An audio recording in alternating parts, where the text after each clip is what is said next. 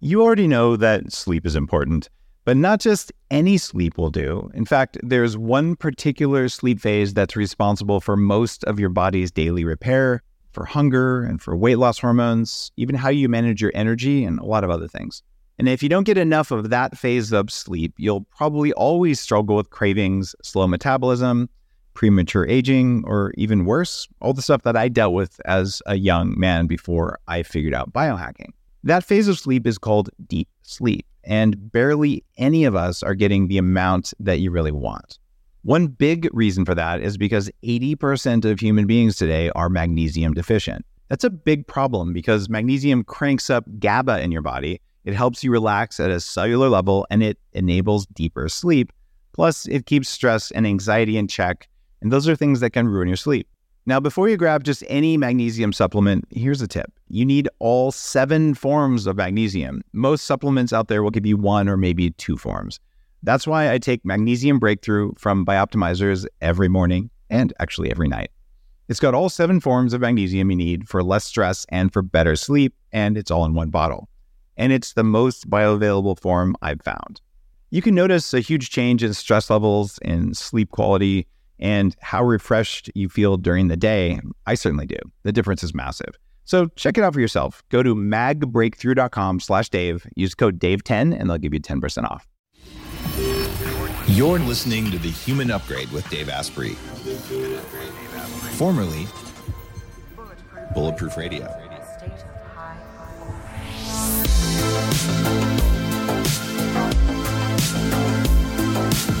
You're listening to The Human Upgrade with Dave Asprey. Today, we're going to talk about something that's really fun. In the world of nutrition, in the world of biohacking, we used to say, well, everyone needs 12 servings of grains and three servings of protein, which might include beans, which aren't really protein, and all sorts of stuff like that. And the idea is that everyone needs is total BS. What we're seeing now and I'm seeing this in all of the work I'm doing, is personalization. There's genetics. Uh, there's the stuff that that Viome is doing around what's going on in your gut bacteria, and it's different between different people. And at Upgrade Labs, we're using AI to figure out well, what are the exact biohacks to use in what order to get you the results you want. And it's time to do this with nutrition so that instead of saying, well, I'm going to follow this one plan because it worked for this one guy, well, if it worked for that one guy, and you happen to be a 90 pound uh, Asian woman who's 50, it might not be the same diet for you because you have different genetics, you have a different body size, you're a different gender. All that stuff matters. So, what do you do about it? Our guests today are returning to the show. We've got Matt, who was on episode 996, and Wade, who was on episode 807. These are the guys from Bioptimizers. They just wrote a book called The Ultimate Nutrition Bible, and it's massive. I'm holding it right now. But the idea here is how do you create the perfect diet for your lifestyle, your goals, and your genetics? And this is what matters because your lifestyle is a part of it. So if you're eating a diet that's perfect for a CrossFitter, but you actually just sit in a chair all day, maybe your lifestyle is a mismatch. Maybe your genetics just aren't supporting that. And maybe you have different goals. So, like Wade here, he wants to be a balloon animal, right? Because, you know, he's a bodybuilder, you know, kind of thing, right? Is that accurate? Used to be, but then I became a marathoner recently just to throw a curveball Are you at things. joking? No. So you're into self abuse, just straight up. Yeah, it's a Canadian thing, right? You can you can appreciate that. I can. Now, you know the guy who ran the first marathon died as a result of doing it, right? Yeah, he did. Uh, so they say. So they say, oh, Well, I mean, there. I mean, it was called a marathon, but I mean, who's who's to say that there wasn't a lot of people that ran a marathon before, but nobody reported it? so there might have been someone who ran that far before and didn't die. That's a fair point. Uh, and maybe he was just running extra fast because you know his entire civilization was at risk. So Yeah, and he just fought a war, I think, too, before prior to. So I didn't fight a war before I engaged in the marathon. Greek people are not lazy. Mm. Yeah, being lazy 2,500 years ago was probably a death sentence. That's a good point. Uh, in fact, that's why we still have shame over the fact that our bodies try to conserve energy, and that's why running marathons actually kind of epic one time. Because it's just showing that your mind can overcome the, the lack of inertia from your body. Are you doing lots of marathons or just one? No, I just want to do one to actually prove some of the aspects of you know the strategies we outlined because there's your goal, your genetics, and your lifestyle. So I was like, okay, how many bodybuilders do a bodybuilding contest and then decide to run a marathon? Virtually none. It's supposed to be impossible. In fact, in in uh, Smarter Not Harder, like you can kind of pick a goal. That did you want VO2 max, and do you want to look like a marathoner, which is lean uh, with big legs, or do you want to look like a bodybuilder, which is you know more muscle up top that you have to carry around and your knees have to support? So you're kind of breaking some rules to do that. And uh, by the way, I, I, just said Matt and Wade because I know them really well. Matt Gallant and, and Wade Lightheart is uh, is an important thing for you guys to know. And uh, Bioptimizers is their company. They've been on lots of times if you're a longtime listener uh, because they make really uh, really good supplements. But we're not going to talk as much about supplements today. Really about the Ultimate Nutrition Bible because you know I I have my perspectives on food like don't eat certain toxins, especially if you're more susceptible to those. And I got a, I had a bone to pick with you guys. So I'm looking at the cover of this right now. Okay. And it says, let's see, I'm just looking at the picture here. We've got black sesame. We've got farmed salmon. I can tell it's farmed by the way it looks because it's you know, red. It's not red enough. And then we've got nightshade goji berries, and we've got white sesame. I think that's sesame, right? Yeah, I think so. White sesame, which is full of, uh, well, both lectins and phytic acid and oxalic acid. And you've got oats, which are like one of the dumbest foods on the planet from a phytic acid and a blood sugar perspective. And you have a little bit of beef in the corner here. But like, why is the beef not like somewhere better? So one of our one of the things we say in the book is there's no evil foods, which I which I know I just took a lot of air out of your balloon, right? Twinkies are not evil you know, did you hear? Did you read about the Twinkie diet success story? Uh, absolutely. Yeah. So you they're, know, that's they're still the, evil. They make you old. well, blood sugar, elevated blood sugar, will definitely. And, and so will hydrogenated fat. Okay. So we did some experiments in the lab recently, a couple months ago, and the thing that's bad about seed oils is something called malondialdehyde, which is mutagenic. So if you look at the research on cell culture experiments with malondialdehyde, which when you have rancid fats, you get a lot more of. It is mutagenic. The cool thing is we tried breaking it down with Kapex, which is a blend of lipases. It's one that you make. It's one of your products. Yeah. So, and you're able to break it down into fatty acids. So even even something like seed oils, again, there are solutions. And I think even mentally, there's so much fear being propagated around food. And a lot of people just, I mean, if you if you're on Instagram for a week and you just get sucked into the food algorithm or nutrition algorithm, at the end of the week, you're going to be scared to go and buy almost anything. You don't need fear, you need awareness. Mm-hmm. But there's a lot of evidence that linoleic acid, mm-hmm. which is the fatty acid that even Kapex is going to break things down into, right? Mm-hmm. Linoleic acid, when it's a higher ratio of what you eat, it goes into your white fat and it goes into your brain preferentially before it goes into your other tissues. And it's what animals eat to go into hibernation. Like it slows your metabolism and it appears to change the membranes and cells. And it's probably the biggest cause of diabetes. I think one of the core principles in biological optimization or nutrition is the dose creates the effect. That's a fair point. Right. So if you eat a kale salad every week, which is one of your favorite enemies, um, you know, and again, you're not genetically prone to have problems with oxalates, it's not going to affect you that much. If you drink one Coke Zero a week with a little bit of sucralose, it's not going to impact you that much. Of course, if you're drinking a six pack every day, or drinking, you're eating a massive kale salad every day, yes, the odds you're going to have some issues go up. So even just you know being aware that you can have a pizza once in a while, you know, you can have a donut once in a while. I'm I'm going to to Turkey uh, in a couple weeks for the Harvest series. I'll be doing a, a five day workshop with a mm-hmm. small group. It's it's going to be really epic. Uh, I'm planning on eating a baklava every single day because it's made with European soft wheat instead of American hard wheat. And if you take some good enzymes like the stuff you guys make, the, what's it called, the gluten something? Gluten Guardian. Yeah. Gluten Guardian, thank you. I always have a bottle of it with me whenever I go to Europe because I'm probably going to eat a croissant, right? So you certainly can do graceful degradation. I'm seeing a lot of people though who are saying, "Well, my joints hurt all the time, Mhm. and I have interstitial cystitis." And they're only having a kale salad or a spinach salad once a week, but they're having a bowl of raspberries every day, and they're having almonds every day, and they're actually building up their oxalate levels to the point that it's causing crystals in the urethra, so they have to pee all the time.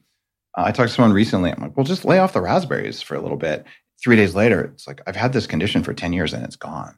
Right. So I, I I'm working on helping people not be afraid, but just be aware. Like if Yeah. you do a lot of this, it's a problem. How does that work out with the Ultimate Nutrition Bible?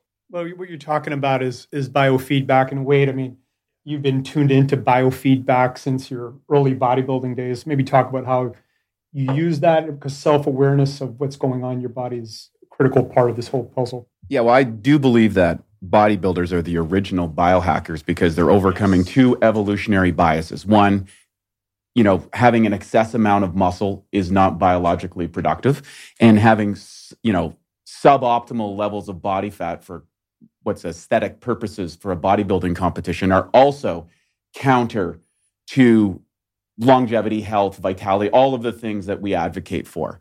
However, because we're overcoming these genetic aspects, we, they developed a wide variety of strategies to overcome that. And then many of those strategies have been adopted and optimized uh, in the biohacking space.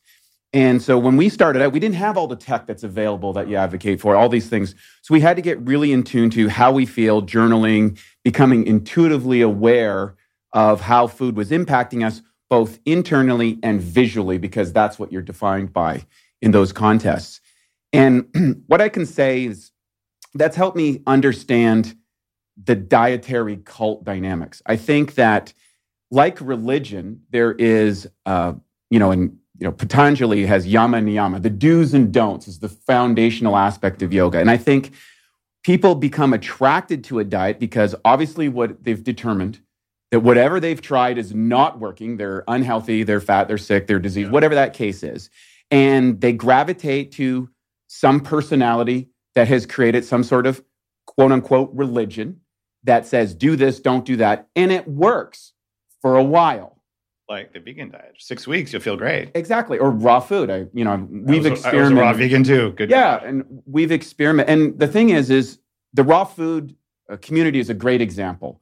A lot of people who get into that community are really sick, and it is kind of the hyper reductionist version of dietary strategies. So you're you're saying that the raw food movement is like the the Charles Manson of diets? Is that what I'm hearing? Almost, you could you could say that. Um, you could say that. I mean, the the point is, is for a lot of those people, and I I was raw food for two years. Okay, me, too. So, guys, we're, not we're, we're making fun of the raw food diet, but not of you. Um, it I, we both did it for a reason, and the same reason you're probably doing it. So this isn't meant to be mean spirited. It's Yeah. meant to be honest. and you start producing all these res- results because of the restrictive nature and then the benefits start to diminish. But you've been so indoctrinated with the cult dynamics is that you stop listening to yourself. And the good news is data came out to actually expose people's lack of trust in their own intuitive or observational patterns that help people break out of that. And that's kind of where we are today. I think most of the dietary experts whatever they advocate for, have recognized that people fall within a bell curve. And you're going to have the people who are the major advocates in the top 2 percentile, and the people that are the total haters are in the bottom 2%. And what we're trying to do is obliterate that and provide a way that you can optimize any diet based on these core principles. and I have a crazy success story to share with raw food diets. He's a neighbor of mine. He's a good friend. His name is Dr. Eris Latam. You can go check him out on Instagram. He's like 73. He's been raw a raw foodist for 37 years. Looks amazing, full of energy and vitality. But he's got Jamaican genetics. He's got obviously it's working for him. Now that's a big point in the book is that and i learned this as a trainer i used to think the ketogenic diet was for everybody and i remember one of my clients turned gray he lost a bunch of weight but he looked horrible like people Yeah. would tell me he looked better before You get the gray skin, the sagging Yeah. face, hollow cheekbones. You lose your minerals, so you turn gray. exactly so and then i had some other clients that had digestive issues on a ketogenic diet wade you know struggled as well as he couldn't metabolize the fats Jordan Peterson's another great example. Here's a guy that went completely carnivore and corrected a wide variety of things. And I'm a plant based guy, so should I say that, oh, Peterson's bad because he's corrected all of his health issues with a carnivore diet? Mhm. Of course not. I think that's a great thing. And, and I, I think most people who go carnivore for long periods of time actually harm themselves as much as going vegan for long periods of time. And I, I did the carnivore diet. It didn't have a name back then, but when I was testing the corners of the bulletproof diet, uh, I did about um, three to six months. Um, but after about three months of just meat and eggs, and I had raw, or not raw, but I had grass fed butter as well. And man, my sleep quality went away. I was waking up 20 times a night.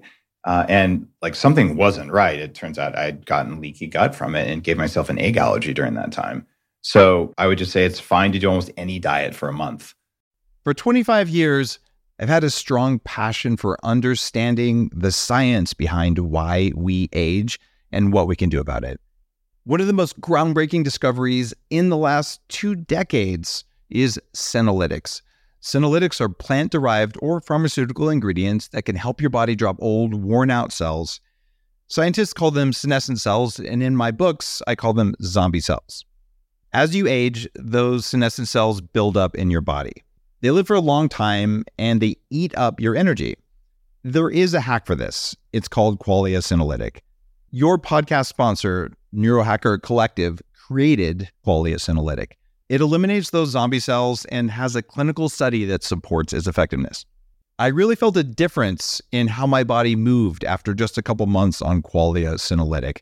It's upped my energy level even more, and my joints feel really good. If you're over 30 and you want to use a clinically tested formula to help you feel younger, try Qualia Senolytic. To get younger now, visit neurohacker.com slash Dave and try it risk-free for up to 100 days. Use code DAVE at checkout to get 15%. That's neurohacker.com slash Dave. Use code DAVE.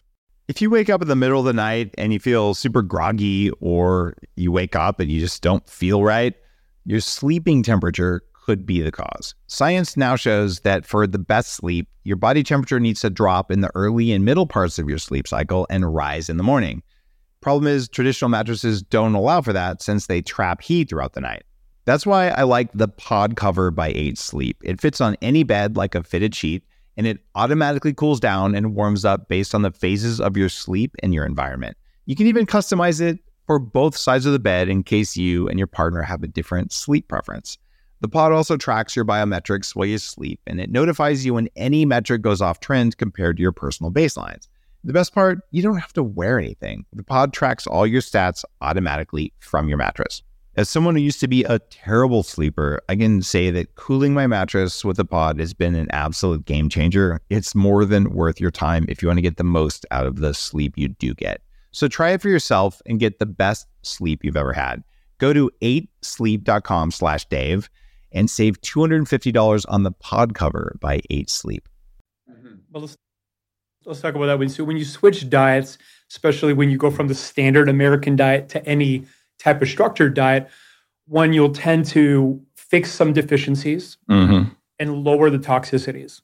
So no matter what diet you're on, whether it's a plant-based, vegan, raw food, carnivore, you you need to be mindful of the potential deficiencies which change depending what type of diet you're on. And we cover that in the book. So you know, Wayne, we talk about some of the potential like plant-based deficiencies as an example. Yeah, exactly. So there are some aspects of the plant based diet, particularly for myself, that are suboptimal. And I embrace those constraints as an experimental side, especially being a bodybuilder, because most people say Yeah. you can't be a bodybuilder on a But plant you, you take a lot of supplements because you manufacture a lot of really good ones. So you're you're kind of relying on technology to to do that. But if you were living in a cave on a plant based diet, you'd be unable to reproduce. Well, I think that if you look at the life expectancy for cavemen, um, they were much less than we have today. So we can abandon those ide- ideologies based on What? what our ancestors ate. Thank you. I think we're living in a completely different environment nowadays. And, you know, for myself, for example, I would do pretty well on a standard bodybuilding diet of high protein, moderate carbohydrates, low fat, because I have the genetics that doesn't process fats very well. And I have suboptimal genetics for blood sugar regulation.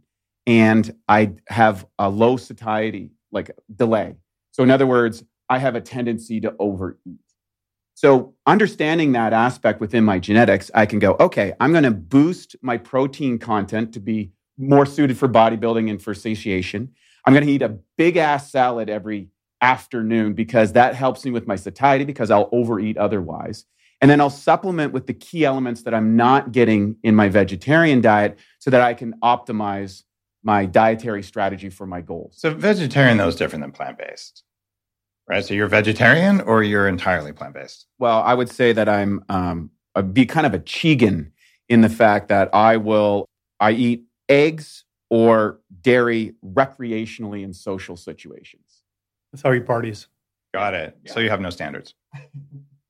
Yeah, I have very high standards, but most people wouldn't be aware of them. I- and I don't recommend people to follow my diet. I'm saying this is how I've I'd rather people understand how did I optimize the diet for me based on my goals and my personal interests. That's what we're advocating. this is a, really important conversation. Um, you said something earlier that's that's worth repeating.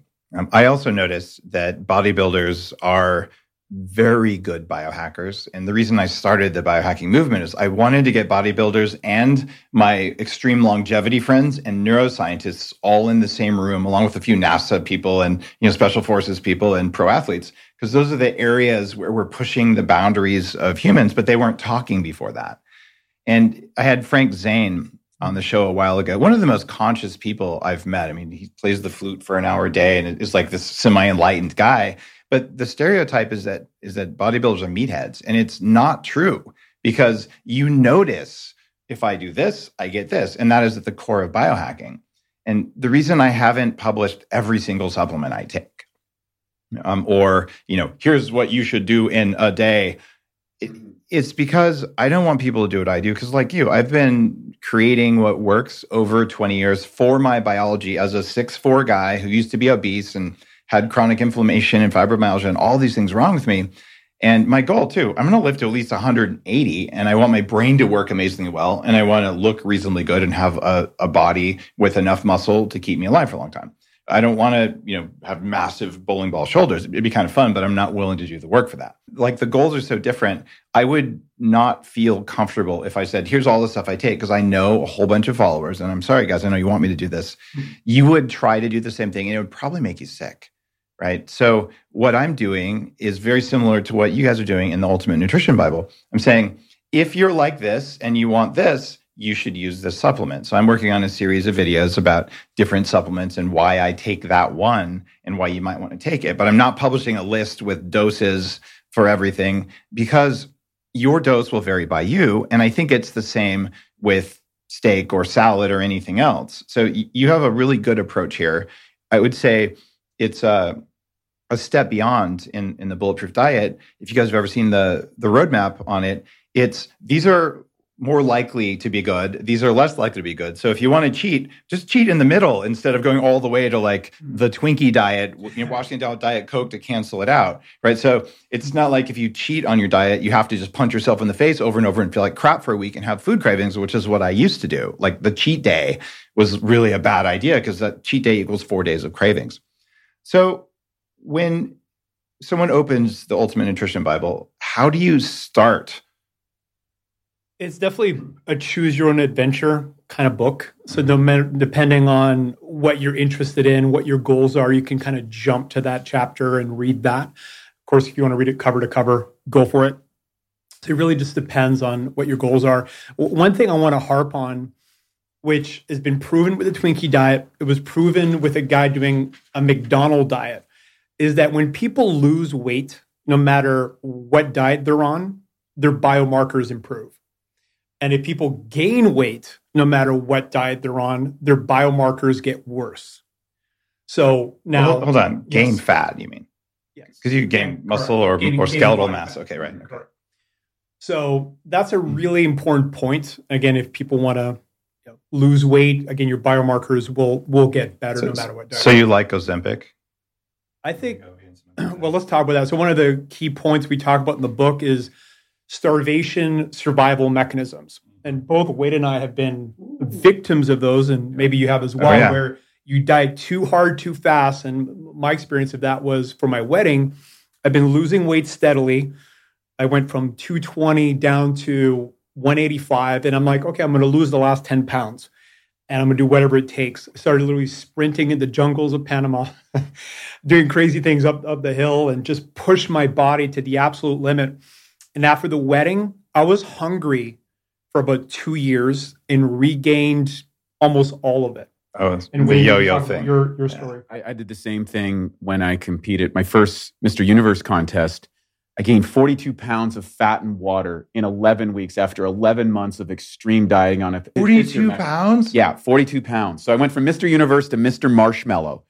And that was an aha moment because I realized the difference between a performance based diet and a health based diet. So I had literally suffered the consequences of a performance diet, sacrificing everything. And I thought, this isn't, this is not a good idea long term. And that really started me on the journey to understand your microbiome and its its influence. And then, you know, going back to the book to kind of answer your question circularly, we basically outline five basic goals that people can choose to start moving towards.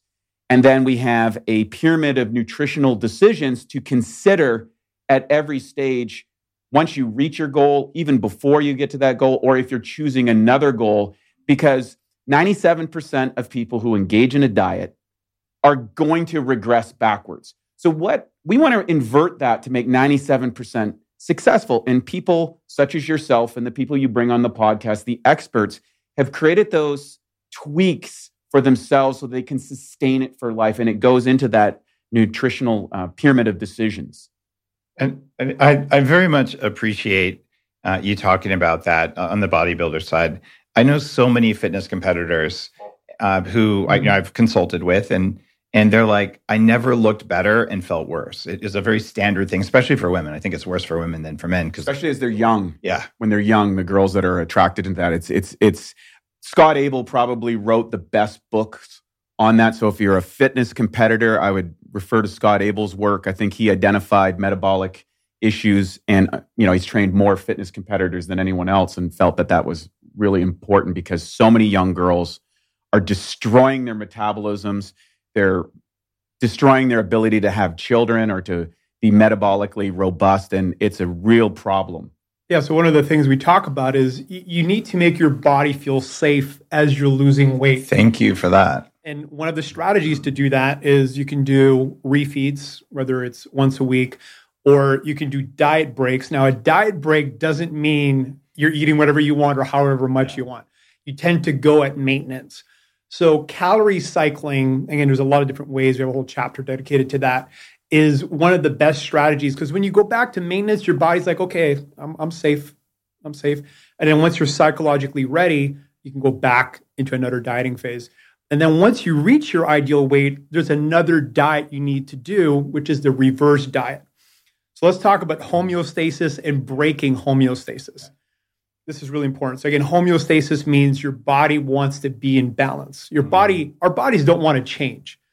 Okay, change is a threat. If you gain too much weight, whether it's muscle mass or body fat, obviously it's more likely that animals are going to eat you. Right? If you lose mm. too much weight, again, with the starvation survival mechanisms kick in and fight back. So your body's always striving for homeostasis. With reverse dieting, we're taking advantage of that. And let's say you're down to 1200 calories, which for you would be obviously an extremely Jeez. low calorie intake. That's, right? I might as well just fast. exactly. Well, and again, when people bodybuild, they'll they'll get down to really extremely low levels mm-hmm. because you know that's what it takes sometimes to get to that incredible conditioning.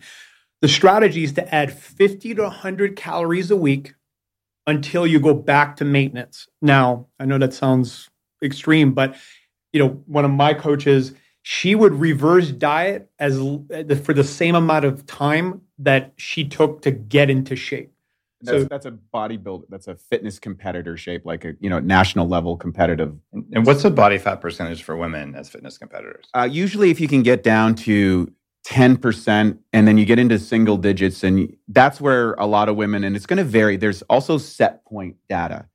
So, in other words, some people are just not predisposed disposed to get to that you know single body fat And. Also, like boob size has a lot to do with that, right? There's a, a substantial amount of fat. If you have large Yeah. breasts, then you're never going to get as low for total body. But everywhere, everywhere that's not a breast can do that. And and most and most fitness competitors are using breast augmentation strategy to you know create the feminine characteristics in I would say suboptimal for health uh, body fat levels for women. Uh, for a typical male competitor, you'll be in single digits.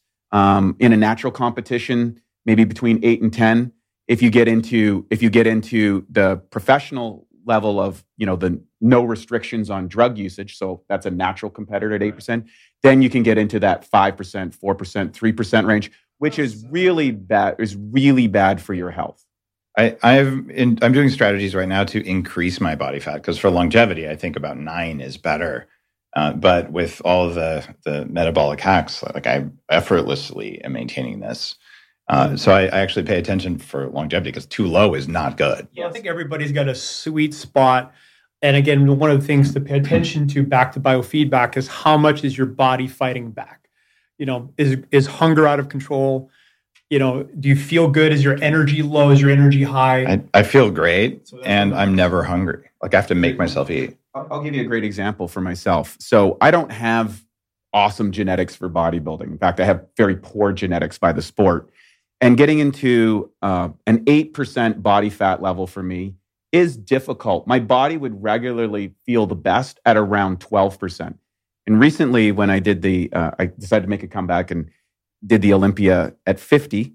And afterwards, I wanted to see how much weight would I gain post contest before I would start adding lean body mass. And that was, so I was like, what's really, what's my safe zone? And here's a shocking fact I went from 8% body fat to 15 before I gained a single gram of lean body mass tissue on a hmm. DEXA scan. I, I hate to, there's one word that comes to mind vegetarian. I think it's most, mostly understanding your set point. Now, I have friends who stay in single body fat percentages, but have a very difficult time gaining weight. So they're on the inverse of that equation.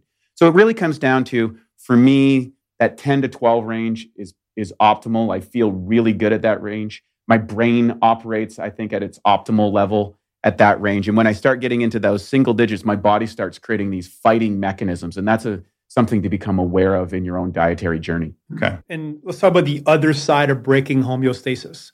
So the one strategy with reverse dieting is we want to maintain it. And as again, as you're increasing calories, you're kind of fooling your body. Your body's not noticing, and people tend to not gain any body fat or very little.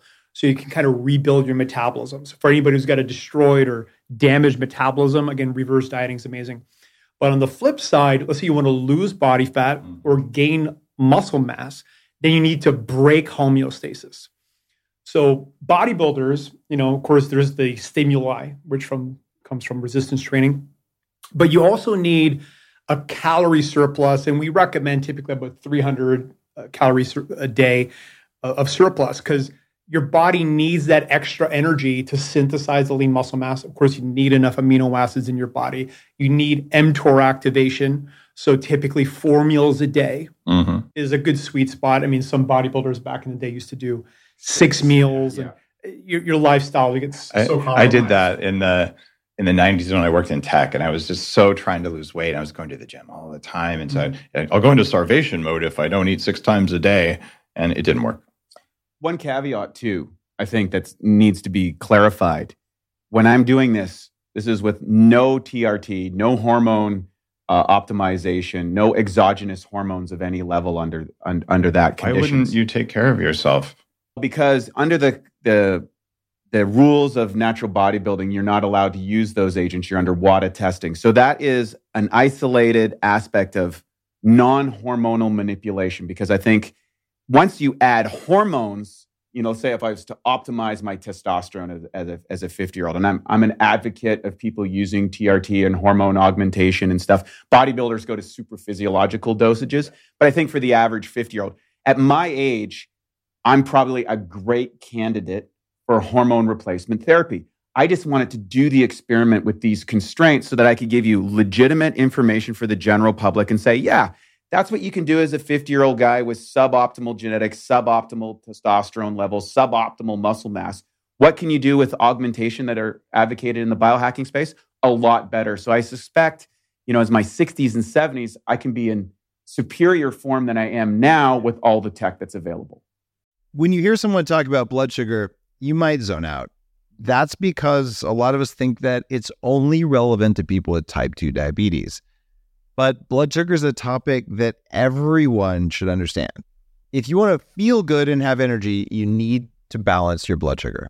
Research shows that even healthy people have wild swings in their blood sugar right after they eat, and spikes in blood sugar make your pancreas work harder. They also make you older, and they put you at a greater risk for weight gain, heart attack, and stroke. Here's why I'm talking about this. Bioptimizers has a new product called Blood Sugar Breakthrough. You take two capsules 15 minutes before a meal. Your body will push carbs and glucose into your muscles for use as fuel instead of fat. That means you get stable energy and you don't have that post meal crash. Better yet, you can improve your workouts and get better gains at the gym. But the biggest benefit is that it'll improve your overall health. Just go to bloodsugarbreakthrough.health slash Dave for an exclusive 10% off. I went off of testosterone. So I've been on testosterone since I was 26 uh, because I was tested and I had lower testosterone than my mom and I had excessive white fat. My testosterone very quickly turns to estrogen. Still does if I don't block it, and that's a probably a genetic thing. And so, do you okay? Got it. So, like, if I if I stop taking, I use an herb called chrysin. If I stop taking that for three days, I'm like, oh look, tender nipples that are perky, and, and like that's not the look I'm going for. I, have had moves like most of my life. It was kind of embarrassing. All the guys in my family do. Yeah, I don't have them now, right? Because I I learned how to block it. But so I've been on it, but I went off it for um, almost three years when I was testing the bulletproof diet and I was getting my lab tests and I could get my testosterone up to about 700 if I did everything perfectly high fat diet, enough protein, proper sleep. But I'm also starting a company that's done like half a billion in revenue and I'm a dad. And so I don't think it's particularly sustainable for most people, but you should test. And if you don't need it, don't do it. Um, There's yeah. a huge psychological aspect to, you know, both, uh, everyone. And Wade is a rebel. So we have a whole chapter on the psychological side of, of dieting. So for Wade, when he creates an incredibly challenging goal like being a vegetarian, competing naturally in a bodybuilding show, mm-hmm. it really motivates him. It, it, it creates this incredible challenge that he, he gets excited about. Now, I'm a questioner. So for me, I need to understand all the scientific nuances. I want the proof. I want to understand the mechanisms. So those are just some of the differences between us, and you know, you, are probably also a little bit on the rebel side. Well, uh, there's a condition called oppositional defiant disorder, and I actually it's called I, thinking. Yeah, it, it's, it's, called thinking and acting, and and I actually had that because I had Asperger's and ADHD and ODD and, and OCD as a kid. You had all the acronyms. I, I had the whole the whole list. I didn't have. A D student. I you know actually I was an A student, which was surprising. D attitude. Yeah, exactly. And and it, it would in fact they wouldn't let me be valedictorian in high school because my attitude was so bad. But I'm like I have the higher scores. And like yeah, but you're an asshole. And it was all true, right?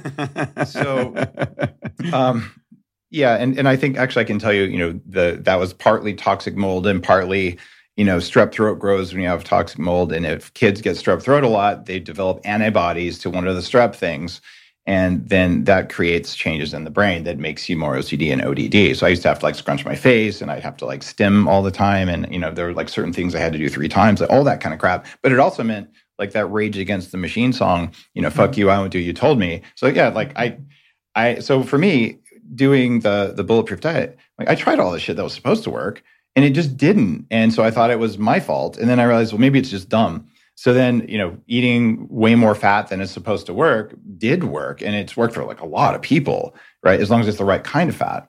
And that leads me to this next question, though. Mm-hmm. You're talking about calories. Mm-hmm. Like, this, this is what big food does to tell you that you could drink 10 Cokes a day because it has X number of calories. And the old, you know, Weight Watchers, you can swap a scoop of ice cream for three graham crackers, whatever the hell they did. Calories are stupid. Why are you guys counting these? I'm, I'm, I'm super excited to debate this one with you. So there's two camps. Yeah. Okay. There's the calories in, calories out camp, which you know tries to simplify everything to just pure thermodynamics. Doesn't work, right? We'll get to That's that. okay. There's another camp, mm-hmm. which I think you're part of, which wants to believe in other variables that change the equation. Now, here's what I'm saying, here's what we're saying in the book. Both camps are right. And there's a whole chapter called The Optimized Metabolism, which we present, let's say, a more accurate version of calories in, calories out. First of all, no animal can escape the laws of thermo, thermodynamics in this reality, meaning that if you have a calorie surplus, you're going to gain weight. If you have a calorie, uh, you know, if you're burning more energy than you're eating, you're going to lose weight. However, here's here's the part which you've been talking a lot about on the calories outside. There's a lot of sub variables that can increase or decrease the amount of energy you're burning. I mean, one of the big ones, which you know we've been we've experienced many times, is a- anabolism. So when you're really anabolic, your metabolism can go up 20, 30, 40%. I mean, I've seen as much as a 100% increase with some extreme bodybuilder experiments, which, you know, we're not going to talk about. Well, look at the calorie consumption of, say, wide receivers mm-hmm. in the NFL who are just doing sprint after sprint after sprint all day long. They're consuming massive amounts Like of 10,000 calories. calories. and yeah. they're at you know like five percent, four percent body fat. These like gods out of, of speed, and they're like slamming McDonald's every day because the metabolic output that they've put forth regard to their sport. And then you see them after they retire and they just balloon up and can't figure out what happened. Of course, many of those guys have superior genetics to even be in the NFL. But again, as you age, your metabolism, these factors he's talking about on the calories outside, start to diminish excessively unless you're engaging in the biohacking practices which you've been advocating for years to, you know, invert the metabolic decline. So calories in, calories out is a general concept with a lot of assumptions inside of it. And we're trying to break down those assumptions because eventually, if you follow a diet strategy and just go with the calories in, calories out, eventually you're going to fail. So one of the things we talk about is it's better to you don't want to just be decreasing calories constantly and get down to as one of my clients got down to 800 calories on a Bernstein diet and her metabolism was destroyed. It's better to focus on increasing calories out and getting to a reasonably you know a reasonable amount of calories. So let's talk about some other things. Thermic effect of protein. One of the reasons why diets work so well is because people increase their protein intake, which the general ballpark for the thermic effect of protein is 25 to 30%. So here's another concept net And calories. Just, to translate that that thermic effect, it takes about thirty percent of the calories in protein to digest the protein. Exactly. Okay, there you go. Okay. And there's an anabolic effect from the protein. So now you're getting the anabolism calorie burn on top of that. Here's another big one, and you wrote an entire book on mitochondrial function. Mm-hmm. That's another metabolic boost, right? And anything you can do to improve your mitochondrial function will help improve your calories out. Here's another one, which I've experienced many times doing 40 years of Zen pushing your brain hard and deep. I mean, when I'm doing a 40 years of Zen, I almost need to double my calorie intake mm-hmm. and I won't gain any body weight because that's how much energy the brain's burning. There's a, an executive chef and kind of unlimited food when people are spending five days at 40 years of Zen because I found they couldn't do the intense mental work to reprogram themselves unless I fed them crazy amounts of food. And so uh, the brain can do what about 20% of your calories if you're pushing it hard. Um, so I, I, I say it's kind of like running a marathon with your brain uh, or doing CrossFit every day with your brain. And there's some other things though. Okay. Yeah, there's one more big Oh, variable, oh, oh, which, do that one. And then I got uh, some questions for you. which, I got, which you do as well cold exposure. Thank you. Yeah. So cold exposure both it does two things. One, there's heat loss while especially in a cold plunge that, you know, anywhere from 300 500 calories that your body has to replace. And then there's the brown fat activation. And brown fat is mitochondrial rich fat and the more cold exposure you do, the more brown fat you build. So those are all variables that you can again manipulate to increase calories out. So again, calories in, calories out is is accurate. It's scientifically true. But where a lot of people miss the boat is they don't focus on improving the calories outside. So if it's scientifically true, uh, my favorite drug is Zeranol. Zeranol is an extract of zearalenone, which is a mold toxin that's 10,000 times more estrogenic than human toxins. And it's not a drug that humans take, but what we do is we manufacture it in little waxy pellets and you put it in a cow's ear. And then it basically melts into the fat in the cow. And that cow will get fat on 30% less calories than a cow that hasn't been treated. So what's the mechanism? It's destroy. It's again, it's decreasing calories out. Do you know how it's doing that? It, I don't believe it's decreasing calories out. The, the cows are just as active, mm-hmm. right? So there is no evidence that there's the a estrogenization of the cow, which is uh, going to lead to increased body fat, such as females have a higher level of body fat than males. So testosterone, and this is an issue for men, as your testosterone drops now your estrogen to testosterone ratio becomes suboptimal and you you're eating the same diet and you're like oh my god how come i'm gaining so much weight? I haven't really changed anything. And this is something that virtually every middle-aged guy experiences. Yeah and they're doing the same workouts they did before. Yeah. estrogen levels are higher even if you know their movement isn't lower. They're, they have not you know, heated up their house. So they're not changing calories out in a meaningful the, way. the anabolism piece is changing and again, like when you're on TRT and if you use steroids and you're keeping your estrogen in check, I mean, the amount of calories you're burning is incredible. And of course, if your estrogen is too high and your testosterone's low, it, it changes the anabolic environment. So that to me is the variable that's changing in those situations. When I was 23, and I decided I was going to lose that 100 pounds of fat no matter what. Mm-hmm. I went on a low calorie diet. It was always less than 2,000 calories a day. Uh, and I went to the gym six days a week. You were doing cardio? I was doing uh, 45 minutes of cardio. I couldn't run because of the arthritis and knee surgeries. So I would get on a treadmill at a 15 degree incline carrying a weighted pack for 45 minutes. And then I would um, lift, you know, legs or arms or something. So half weights, half cardio, 6 mm-hmm. days a week. I took Sundays off, and I did this for 702 hours or 18 months. And I literally had a 46 inch waist when I started and when I was done. So it's about metabolic adaptation. Mm-hmm. When you're losing weight or decreasing calories, again, our bodies want homeostasis, so it's always adapting.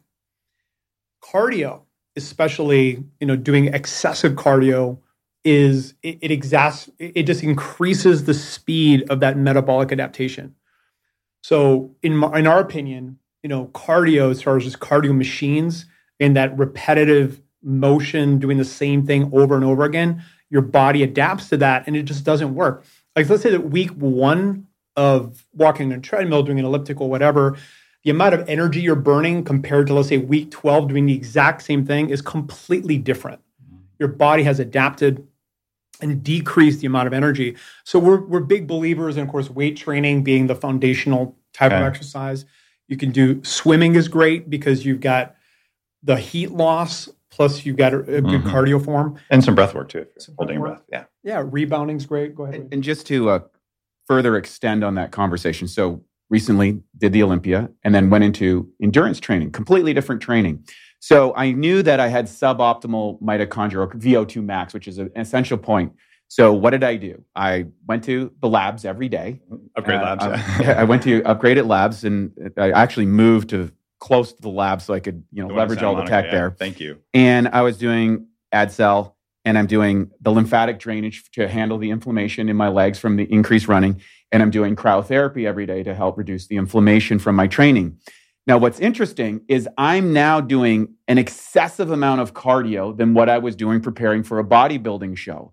And even though my mitochondrial function, my VO2 max went up so I could run a four hour marathon, my body fat was actually increasing wow. during that time. So this is inversely it's inverse to the idea that a lot of people think, well, I just need to exercise more to get to lose the body fat. As I exercise more, my body became a fat storing machine. So the body becomes its function.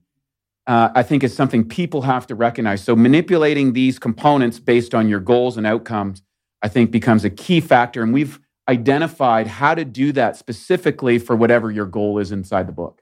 So, so what I'm hearing here is that there is no way to know how many calories you burn every day. It's changing all the time.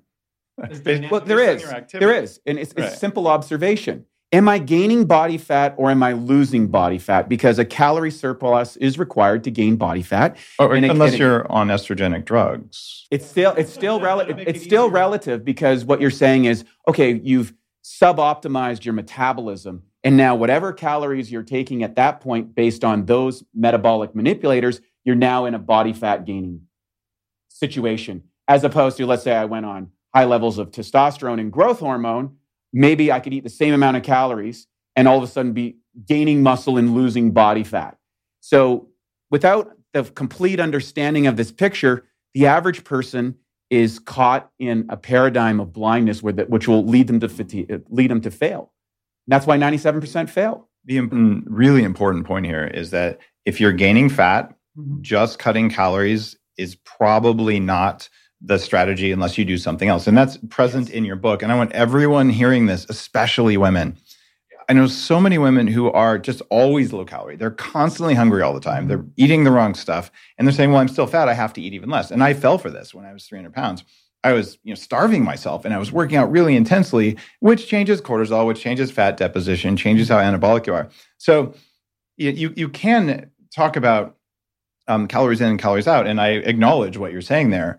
However, if you cut your calories and assume, well, you know, that that's what's going to make a difference, it might not. And it doesn't make a difference because your body adapted. Mhm. And then the calories out, you can, you know, measure how many potato chips on the treadmill you're allowed to eat, and you get six potato chips for an hour of running or something, which is nonsense. Mhm. But what you also don't know is, well, today it was snowing and I was outside for two hours and you just burned another 300 calories. So calorie burn is completely unknown for everyone.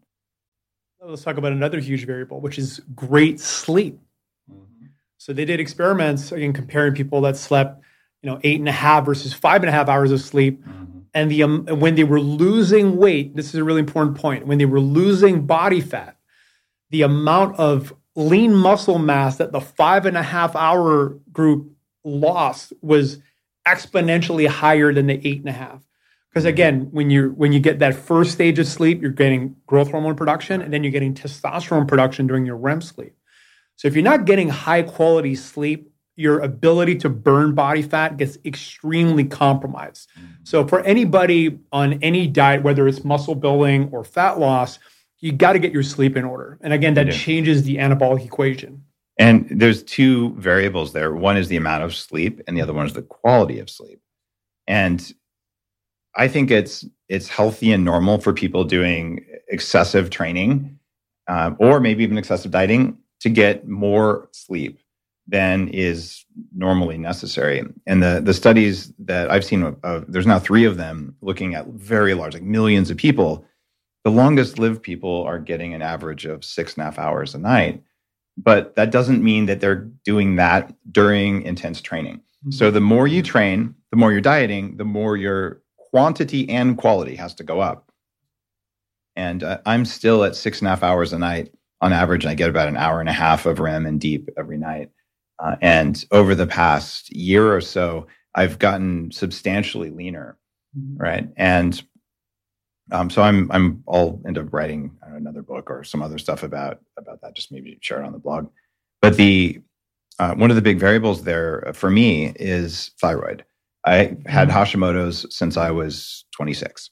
And if you're new to the this world, Hashimoto's is an autoimmune condition where your immune system basically lowers your thyroid function, and thyroid is what determines how many calories you burn. Mhm. So I've been treating this with thyroid hormone since I don't know 25 years or something, and it absolutely changes your brain, changes your life.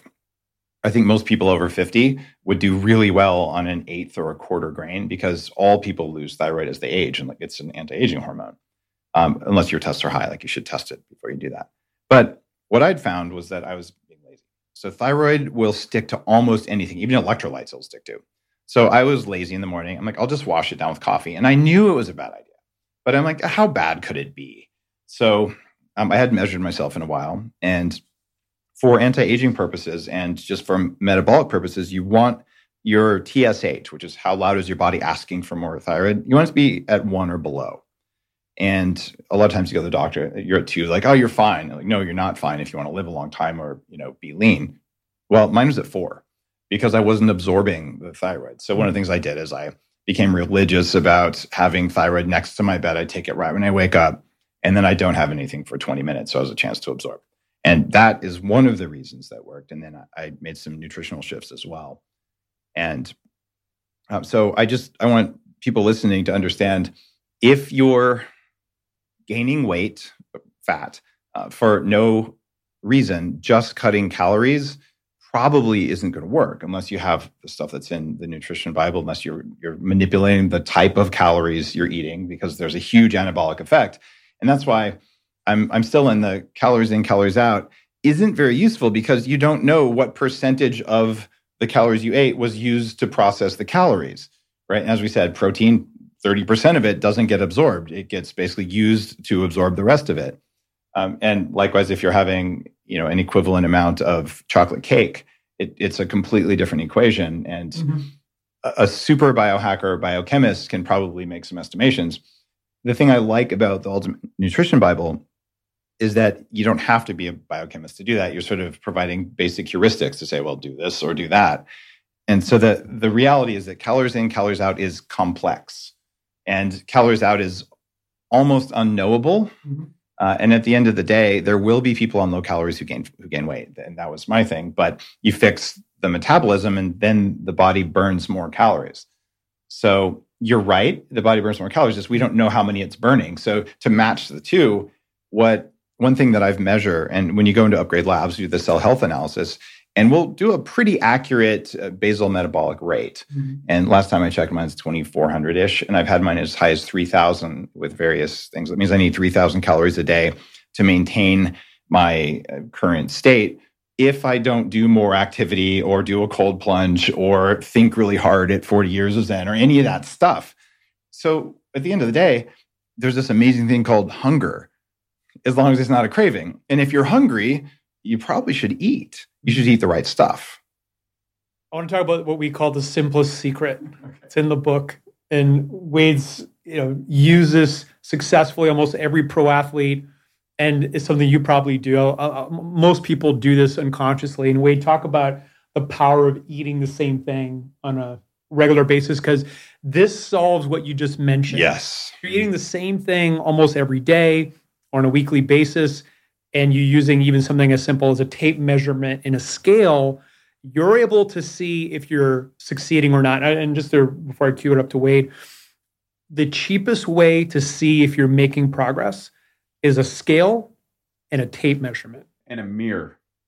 Yeah, the mirror is the most important nutritional tool because even the scale can lie. Yeah, but the scale with the tape measurement doesn't lie. That's true. So if you're measuring your waist, or if you're a woman with wider hips and you're measuring your hips and your hips went down or your waist went down and your weight stayed the same, then you probably gained some muscle mass and lost some body fat. But let's let's talk about the simplest secret. I will. I want to qualify that for months. I've watched manipulations that I can. Bodybuilders are great at manipulating their physiology. I've seen myself fluctuate six to seven pounds in lean body mass in a 24 hour period through hydration, mm-hmm. carbohydrates, restriction, dehydration, all of these components. So you can game lean body mass gains as a percentage you can but not by pounds. Oh yes. Oh no by pound by pounds. And i've got the data right at you can go check it at your labs. It's all in the computer where i actually demonstrate water free lean body mass? Yeah absolutely. It's and it's and it, it'll blow your mind. So you can game those things. You can't game the mirror right? And that's what everybody that's what everybody uh, kind of is really referring to. But the simplest secret, basically, the average person has about 25 meals in their recipe that they go, like they're they're regular going. So the idea of diets are restrictive is a bad idea. But I've crafted about 12 specific meals that fit my calorie components that you know satiate me, that feel good, that deliver the required nutrients in the right amounts to sustain me for my objectives. And that's what we're advocating is pick your go-to 12 meals. Mm. And then you can rotate in and out. I do four meals a day that works for me. And so I can I got some variance in each one of those meals and I'm happy and it's easy and I don't have to think about it. I don't have to worry because if you get into that situation where you're thinking about your food, it's a quick spiral down to the hell with it. Right. You know, and you blow the diet and then you go through all the negative self talk. And, also, you never know. right? If you're not doing the same thing, you go to a restaurant, the calorie counts at restaurants are off by 100% quite often. Oh, yeah. And, you know, the the quality of the oils and things like that, the quality of the protein, it's completely different. No, and I think as Wade mentioned, it gets rid of decision fatigue. Mm-hmm. But there's another huge advantage. It makes it really easy to decrease calories. I mean, let's just use a simple example. Let's say you're eating six eggs for lunch every day. You're Right. having an omelet, and you need, you're not losing body fat or not losing weight, and you want to lose weight. You can go from six eggs to four eggs. And it's not a. It, it makes it really easy. You don't need to calorie count. You just need to be reducing the portions. And one guy that's been incredibly successful with that uh, with that strategy has been Stan Efferding.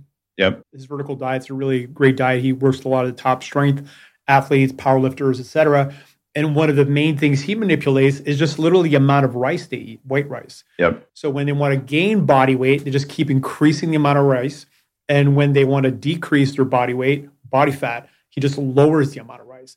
So mm-hmm. it makes it really easy to kind of change one thing or two things.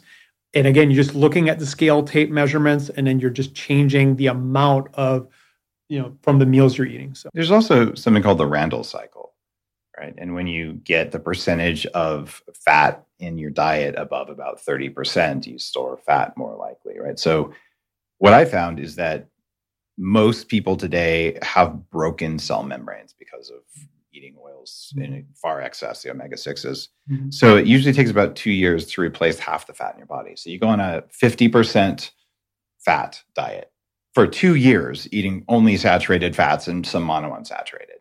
And after two years, you wake you wake up one day and you're like, you know, I just don't want a half a cup of butter in my coffee anymore. Like like, Mhm. like the cravings went Yes. away.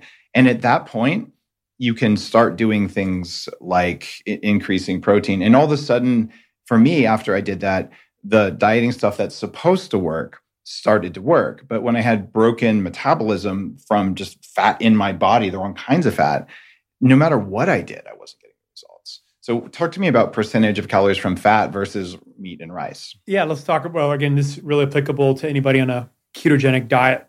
so the first phase of a ketogenic diet, you know, let's call it phase one, is the first two weeks. You go from not ever having to force your body to use fat as energy to adapting and building what's called lipolytic pathways. Mm-hmm. And peop people go through the keto flu, which MCT oil or ketones completely solves Right. for anybody. And maybe wants some charcoal too. Yeah. Yeah. From there, there's phase two. It it lasts typically like maybe three months. And that's really where your body's learning to use fat as mm-hmm. fuel. And that's where you really want a high percentage of fat. And when you get to phase three or phase four, you can start decreasing the percentage of fats and increasing your percentage of protein. Now, what does that do? Again, you're going to decrease your net calories because of, of the thermic effect of protein. You're increasing anabolism. And one of my coaches, Kevin Weiss, who used to compete uh, against Wade, who's a world uh, record holder in powerlifting and bodybuilding, that's what was his strategy. So he would use a ketogenic diet to get absolutely shredded on bodybuilding stages. And all he did was increase the percentage of protein. And you can go up to even as high as 50, 55% protein. And in the book, I created this chart which gives you all the different types of, of protein, of you know, animal proteins, in terms of percentage of fat, percentage of protein. So all you need to be doing is you know lowering the per- changing the type of animal protein or fats you're getting. So for example, last time I went to Daidu, you know, had had some Yeah, lard Austin, and things yeah. like that. But you know, as you're as you're increasing the amount of protein and shifting to lower fat cuts, you're going to find it a lot easier to burn body fat. So that's one thing. Another thing I want to talk about, which is personal to me, and again, we talk about in the book. If you're on a ketogenic diet and you don't do a nutrigenomic test, again, you're doing yourself a disservice. I don't have, and this is a relatively new discovery for me, I don't have good genetics for saturated fats, and my lipid profile hasn't been great. So now what I'm doing is I've decreased the amount of saturated fats. I'm still eating some, but not as much. And I'm increasing my monosaturated fats toward from olive oil or macadamia nuts. That, that's a recommendation uh, that I've made since the Bulletproof Diet is that if after two years of high saturated fat, you're still having higher LDL and it and you think it's a problem, you can measure if it's a problem by looking at Lp-PLA2. Then what you do, especially of the APOE um, situation, let's call it that, um, then you would increase your olive oil and macadamia and maybe some avocados, but not avocado oil because it's largely fake and because it's largely oxidized. And avocados have a relatively high omega 6. So I, I like what you're doing there. Mm-hmm. Um, what I wouldn't want to see is people with more normal genetics going all monounsaturated. Mhm. It- It's way better than doing polyunsaturated. Uh, in fact, there's a, a company that I've I've been backing since their very first like starting called Zero Acre Farms that's now making a monounsaturated oil for restaurants. And saw you saw the post on that. So this is really cool because I'd rather always have olive oil than crap oils. Mhm. But if I ate only olive oil, it would slow my metabolism and it wouldn't do well for me. And again, this is there's some genetic things in here as well. And the reason I talked about that two year window is a lot of people when they go keto, they go bulletproof, uh, they go carnivore, their LDL goes up, and that's happening because they're clearing liver fat. My liver fat's under one percent now, so I have like you know all my visceral fat is is at the low end of the range for an 18 year old, and it typically goes up as you age. So um, the way uh, you, you do that though is if you go on these diets, it can be really scary, but it doesn't have to be scary, right? It, it's one of those things. Okay, if it's temporary and if it's causing damage, you can see if it's causing damage. Uh, so for you, you've dialed in the right kind of fat, and you're doing that with testing, or people can just Mhm. try it. But it, it takes a couple of years of being consistent. And if you're saying, "Well, I'm consistent, but I really like the French fries in totally rancid canola oil twice a week," it doesn't work Yes. right? So you have to be kind of religious about it. There- There's something else I wanted to ask you about, and it's Charles Poliquin, who was a, a good friend. I dedicated one of my books to him. He noticed that people will deposit fat in different parts of their bodies Mm. based on hormone levels. So if you have, you know, the round belly, like that's a cortisol problem, and if you're putting fat in the back of your arms or on your hips, it's a different hormonal thing. What do you guys think about that? Yeah, I, I totally agree with Charles. I think Charles was a, a a complete genius, and and he's observing the elite of the elite, the most uh, ritualistic and uh, regimented athletes. So the variance and and practical applications that he was able to develop, I for myself am fall exactly in that category. I will deposit body fat in my area, in in my stomach area, and I'll swell actually if my adrenaline goes high. So if I go on the road and I'm doing a lot of trips and I'm doing stuff, I'll see a fluctuation of anywhere between five and 10 pounds. And that's mostly water from aldosterone, or what?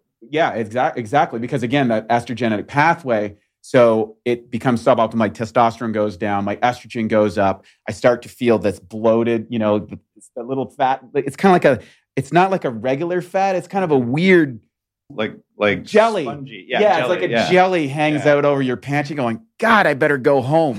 you, know? you know, and you get back home, you you res- you know, you get some good sleep. You stop the caffeine for a few days. You stop the you know the drive, and then you know within five or six days you re-regulate back, and and that's kind of what I think all biohackers at the highest level get to do because of testing, personal observation, and understanding the tactics to go along with the strategies you start getting tactics to mitigate the strategic goals that you've outlined within the diet strategy that you're using.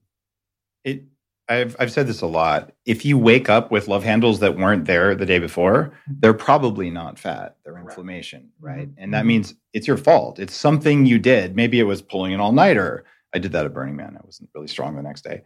Uh, or maybe it's you know flying all over the place, or you know you ate a really bad meal, or you were just too stressed, or you got in a fight. But something Sounds in like- your life Sounds Yeah. like the average trip that we do. and there are also ways to uh, to handle that. Like I actually increase my cortisol intake. I use cortisol as an anti-aging bioidentical herb. I also don't make enough cortisol, so I can. Oh, look, I'm going to be you know crossing. I'm flying to Turkey for this this thing that's coming up here, the Harvest Series, and then I'm uh, I'm going to go to Dubai. So I'll bump my cortisol by five milligrams a day, which gives you a lot more resilience. Which means I don't have to make adrenaline right? Because cortisol does something different than adrenaline. I'm not raising it above where it should be. I'm just making it where I want it to be. So all these are variables if you're a professional biohacker.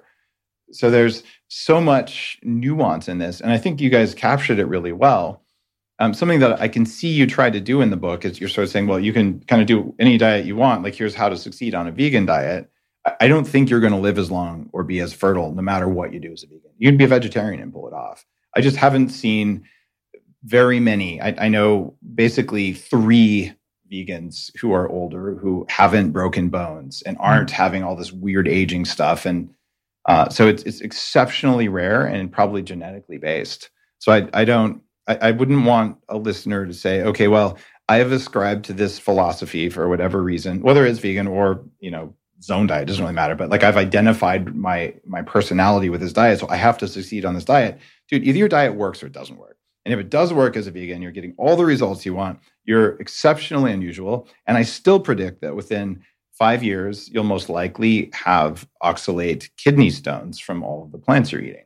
So, so there's so that. here's the here's the challenge that I'll put out there because I've been uh, vegetarian for what now twenty some Yeah, years. Vegetarian, you can do. Yeah. Sure, but I would say that my diet is ninety five percent plants. So, like I said, and uh, what we'll do is we'll say, hey, the person who wins will give the eulogy at each other's funeral. So if you outlive me, because we're about the same age, you can give the eulogy at my thing and say, I told you. And inversely, Kind really the other rude way. How about that? Is that is that a fair Yeah. deal? Right. Like it, I think having it constraints. realize a man who was wrong. yeah, exactly. I, I beat your ass. I won. so uh, again, you know, the book's about ending the diet wars, and Matt and I have what would, on the surface, appear polar opposite strategies. You're somewhere in between the, the two of us, argue. and I think robust discussion in the experimentation of what is optimal is important. And I'm on the extreme side. I think you're on the extreme side, Dave, and I think Matt's on the extreme side. And our listeners are probably somewhere in the aspirational stage of one of those strategies. And that's the idea behind it is you don't have to be like me. I've got my own set of goals, my own set of rituals, my own set of plans, and I like constraints. I like extremism. I like ridiculous experiments that may be suboptimal. And maybe inside of that, we discover some things that'll be really extraordinary. And to be really clear, um, all of us are willing to take risks to do Absolutely. that. And if you're listening, you may or you may not be. Like I did 4,500 calories a day uh, for almost a year when I was testing the bulletproof diet, and I was actually planning to gain weight. I cut my sleep. I stopped exercising. I'm like, I'm just, I'm going to only gain this much, but I'm going to have this huge calorie surplus. So I should have gained 20 pounds. But I actually grew abs during that time, and, and I, I put them up on social media. And then uh, Joe Rogan said it was fake, which was kind of funny. But yeah, I think he might have had a bone to pick at the time. Uh, but it wasn't fake. It, it, it was like, what just happened? And you could say it's because you know you were eating you know more protein or whatever it was. But I, I mean, I was, I was forcing myself to eat this incredible calorie surplus and like half a stick, like the Kerrygold sticks, like a full mm-hmm. stick of butter every day. And I took uh, lipase. I couldn't buy Kapex at the time. Mm-hmm. He didn't make it. So I took lipase to make sure I was absorbing all the mm-hmm. fat. I wasn't having greasy stools, all the stuff that happens if you don't absorb fat. I'm like, this shouldn't be possible, but it's working. So that was a risk. In fact, it probably made me older. Like I don't think it was good for me in the slightest. Um, so if you're listening, you don't have to go to extremes. What I think you want to do though is start looking at results, whether, as they say in the book, you know, get a tape measure and a scale, or come into Upgrade Labs and do the whole cell health analysis, or you work with your doctor and all that. Um, but if you're not getting the results you want, if you look at the Ultimate Nutrition Bible, I, I think there's a lot of new knowledge in here. You guys think about it in a different way. So There's wanna go back on. 875 scientific references. that's it. Yeah, that's it. Just slacking off. Let's talk about where people can get it. so ultimatenutritionsystem.com forward slash Dave. Not only have we written this book, we spent a week in the Hollywood Hills. We filmed the entire course, Nice. filmed the entire book. Not only do you get the book and the entire video series, the original draft of the book was a thousand pages. Mm-hmm. So we took all the supplement content. People get an instant downloadable PDF. There is a summary of every scientific reference in another PDF, another book that people get for free. You get three cookbooks for free, including a plant based one, including a carnivore one, including a paleo one, and you get some other goodies. So you get all of that at the ultimatenutritionsystem.com forward slash Dave. All right. So you guys heard that. Um, the book is called The Ultimate Nutrition Bible, and the website is ultimatenutritionsystem.com slash Dave. And I mentioned earlier, these are the guys behind Bioptimizers um, who make really, really good supplements. And in fact, I use your gluten supplement. I take MassZymes with every meal, right? And that might be one of the reasons that I'm succeeding because I actually absorb everything I eat. And a lot of people don't. We just So- we had the data. It turns protein into a pool of amino acids and peptides in 30 minutes. Mhm. We tested against every other enzyme. It just Yeah. destroyed all of them. It's a it's a really good one. And also, uh, I actually had an occasion to take antibiotics recently, which I'm generally I don't like to do that. Uh, it was the right call for me. I I was actually at Burning Man and got started getting like I got some mold in an RV, so I, I, I was getting a little bit of a throat infection. I'm like, I'm just going to take it. So predictably, you get the runs after that, right? So when I went off the antibiotics, I had the things. So I took P3OM, which is your your probiotic, uh, and I took. Uh, um, you know, a bunch of fiber and stuff like that, but it resolved in one day. And I actually tried another kind of probiotics the first day, didn't work. So it was the P3OM that really did it, and that's what you designed that for. So, guys, I just want you to know, you know, Matt and Wade are uh, are, are solid in the the work that they're doing in the world. You guys make cool stuff, and go to ultimatenutritionsystem.com slash Dave and pick up their book and get all that cool stuff. Oh yeah, there you go. Use code Dave, and they'll give you ten percent off and like tons of freebies. Way more freebies than I do with my books. I, I film courses, but I haven't written like five extra books to just give them. So congrats on being highly productive. If you like this episode, well, you know what to do. You probably should read the book. It's worth it. And maybe you're lazy, just buy the book and then just watch the videos. That works too. You're listening to The Human Upgrade with Dave Asprey. The Human Upgrade, formerly Bulletproof Radio, was created and is hosted by Dave Asprey. The information contained in this podcast is provided for informational purposes only and is not intended for the purposes of diagnosing, treating, curing, or preventing any disease. Before using any products referenced on the podcast, consult with your healthcare provider, carefully read all labels, and heed all directions and cautions that accompany the products. Information found or received through the podcast should not be used in place of a consultation or advice from a healthcare provider. If you suspect you have a medical problem or should you have any healthcare questions, please promptly call or see your healthcare provider. This podcast, including Dave Asprey and the producers, disclaim responsibility for any possible adverse effects from the use of information contained herein. Opinions of guests are their own, and this podcast does not endorse or accept responsibility for statements made by guests. This podcast does not make any representations or warranties about guest qualifications or credibility. This podcast may contain paid endorsements and advertisements for products or services. Individuals on this podcast may have a direct or indirect financial interest in products or services referred to herein. This podcast is owned by Bulletproof Media.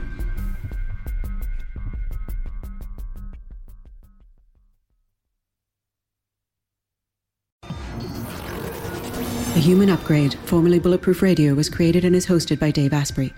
The information contained in this podcast is provided for informational purposes only and is not intended for the purposes of diagnosing, treating, curing, or preventing any disease. Before using any products referenced on the podcast, consult with your healthcare provider, carefully read all labels, and heed all directions and cautions that accompany the products. Information found or received through the podcast should not be used in place of a consultation or advice from a healthcare provider. If you suspect you have a medical problem or should you have any healthcare questions, please promptly call or see your healthcare provider. This podcast, including Dave Asprey and the producers, disclaim responsibility for any possible adverse effects from the use of information contained herein. Opinions of guests are their own, and this podcast does not endorse or accept responsibility for statements made by guests. This podcast does not make any representations or warranties about guest qualifications or credibility. This podcast may contain paid endorsements and advertisements for products or services. Individuals on this podcast may have a direct or indirect financial interest in products or services referred to herein. This podcast is owned by Bulletproof Media.